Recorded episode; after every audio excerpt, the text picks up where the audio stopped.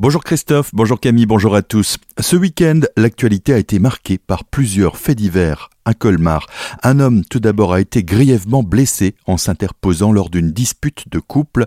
Les faits se sont produits dans la nuit de vendredi à samedi vers 2 heures du matin devant un bar de Colmar alors que plusieurs personnes tentaient de séparer le couple.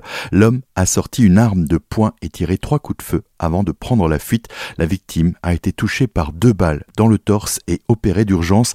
L'homme serait toujours en fuite et une enquête a été ouverte. Colmar toujours, rodéo, feu de poubelle, de voitures, tirs de mortier en direction de la police, la soirée de samedi et la nuit suivante ont été chaudes dans les quartiers ouest de la ville.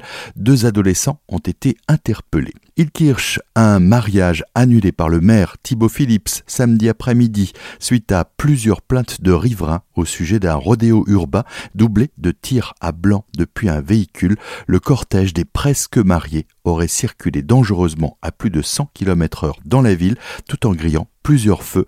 L'homme qui a procédé au tir à blanc, un jeune de 21 ans, a été placé en garde à vue. Dans les Vosges, un randonneur âgé de 59 ans a été retrouvé mort samedi au pied de des Spitzkopf après une chute de 150 mètres. Les secours l'ont retrouvé après plusieurs heures de recherche.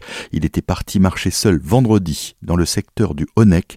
Ne le voyant pas rentrer en début de soirée, sa famille avait donné l'alerte. Europa Park, une fillette de 3 ans blessée par un petit train. Selon les premiers éléments de l'enquête, la fillette se serait précipitée sur les rails d'un train du parc d'attractions alors qu'elle patientait avec sa famille en gare, bien que le conducteur de l'engin ait immédiatement actionné le freinage d'urgence. La fillette a été percutée par la locomotive. Son état de santé a nécessité son transport par hélicoptère dans une clinique. Le salon Maison Déco au Parc Expo de Colmar revient pour sa 29e édition. Du vendredi 21 au lundi 24 octobre, les visiteurs pourront retrouver toutes les manifestations qui font vivre ce salon emblématique. Cette année, le thème retenu est osé et justement, les organisateurs ont osé plusieurs nouveautés.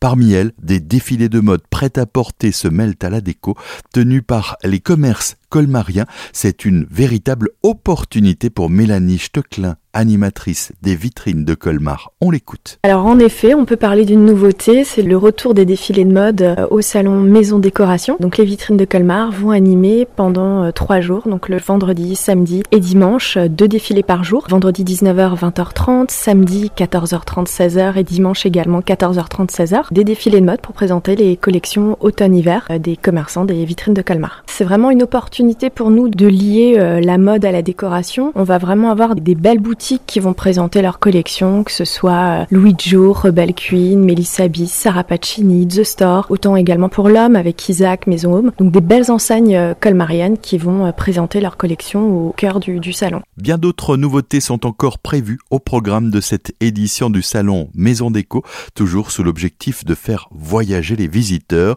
Marché d'artisans locaux et salon art et antiquaire seront bien sûr de retour. Vous pouvez retrouver toute la programmation du salon sur le site maisondeco-colmar.com, des propos recueillis par Anne-Sophie Fels. Sécheresse, levée des mesures de restriction des usages de l'eau dans le Haut-Rhin. Louis Logier, le préfet du Haut-Rhin, l'a annoncé vendredi soir. Les précipitations abondantes du mois de septembre et plus particulièrement des 15 derniers jours ont permis d'améliorer significativement le débit des cours d'eau du département et d'augmenter l'humidité des sols. Dans ce contexte, les mesures de restriction des usages de l'eau en vigueur dans le département sont levées avec effet immédiat.